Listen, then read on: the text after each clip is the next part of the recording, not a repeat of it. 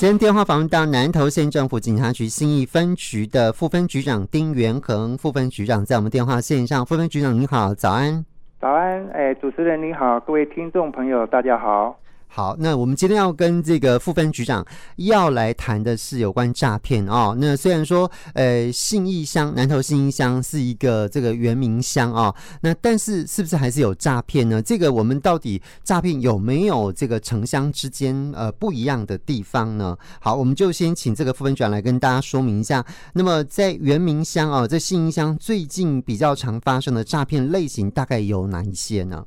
诶，我们信义乡哈，在一百一十二年上半年哈，嗯，总计发生了二十六件的诈骗案件。嗯、那主要发生的类型啊，是以乡民欲申请贷款而遭诈骗居多。OK，好，就是要去申请贷款的这种情况，这种诈骗类型是比较多的哈。是的。那这种诈骗类型的手法，是不是可以跟朋友们来说明一下，这是什么样的手法？哦，这种手法哈，我们一般称之为佯称代办贷款。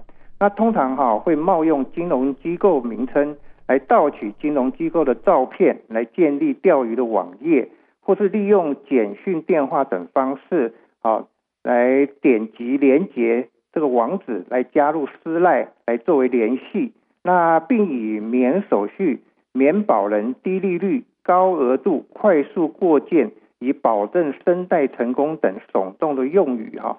来诈骗这个急需金钱的朋友上钩。那整个诈骗的过程啊，也常见的有三类。第一就是请民众来提供金融卡以及密码；第二，先付保证金；第三，以填写金融资料错误为理由，需付解冻金才得以解除。啊，那整个诈骗的过程哈，第一步就是骗取金融卡，啊，就是要求被害人如果要贷款。需将名下的提款卡寄出，并告知提款的密码。第二步就是要求被害人先缴保证金啊，贷款的契约才可以成立。第三步就是故意啊告知被害人所填写的银行账户资料不符，那绑定的卡号错误，那账户遭冻结等相关的理由，要求先汇款才得以解冻账户。是好。所以这里面好像感觉有两个部分哦，一个好像是跟呃个人的资料有关，一个跟钱财有关哈。所以如果真的掉入这种呃所谓的贷款陷阱，这个后果会是怎么样呢？哦，这个没有错哈。呃，如果掉入整个贷款陷阱哈，会有两以下两个后果哈。第一个就是失去个资哈啊，自己的账户啊，那可能沦为诈骗集团的人头账户，那也会被我们警方 列为警示的账户。那一旦被列为警示账户，那名下所有的账户同时也会被被冻结，那还可能会被诈骗集团的共犯，那遭到被害人的求偿。那第二就是失去钱财，那对方可能会以代办费、保证金、以解冻金等相关的名义来收取高额的费用，让被害人还没有拿到贷款，就先缴一堆钱出去了。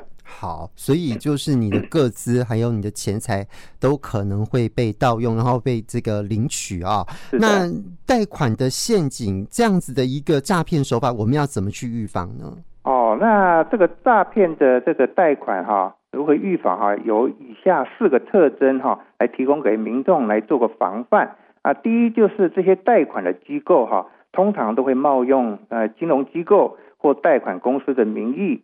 第二就是打着哈这个低利率、高额度的这个广告用语啊，让你认为还款容易、借贷金额高等相关的话术。第三就是要你交付金融卡以及密码。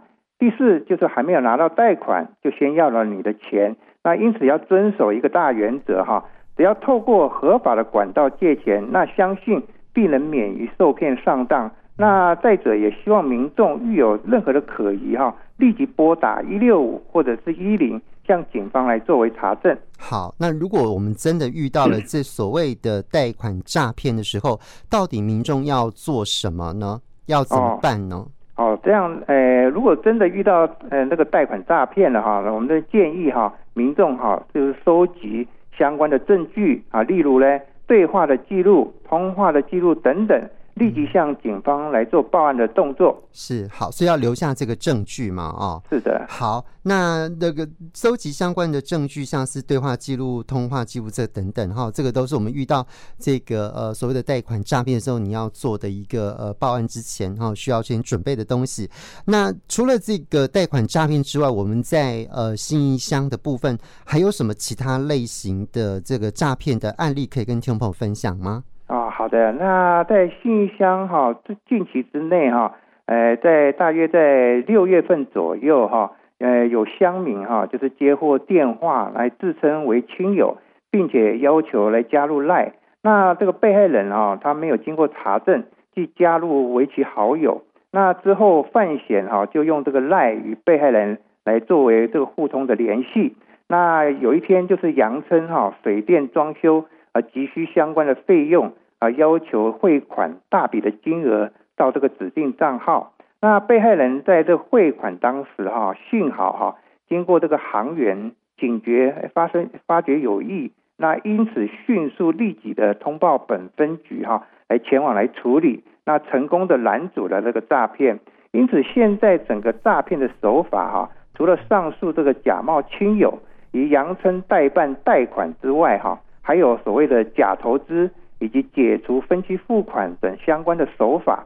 那尽管整个诈骗集团诈骗的手法百百种，在此还是提醒民众：一听、二挂、三查证，还是我们最好的防诈观念啊！如果有任何的疑问，那也千万不要客气，或者不好不要不好意思啊，立即哈拨打一六五或者一一零。由我们警方来为你做个查证，来做最后的把关。是好，这个防范诈骗其实蛮重要，就是提升大家的呃这个防诈的意识啊。你怎么样去辨别什么叫是呃是诈骗的这个手法啊？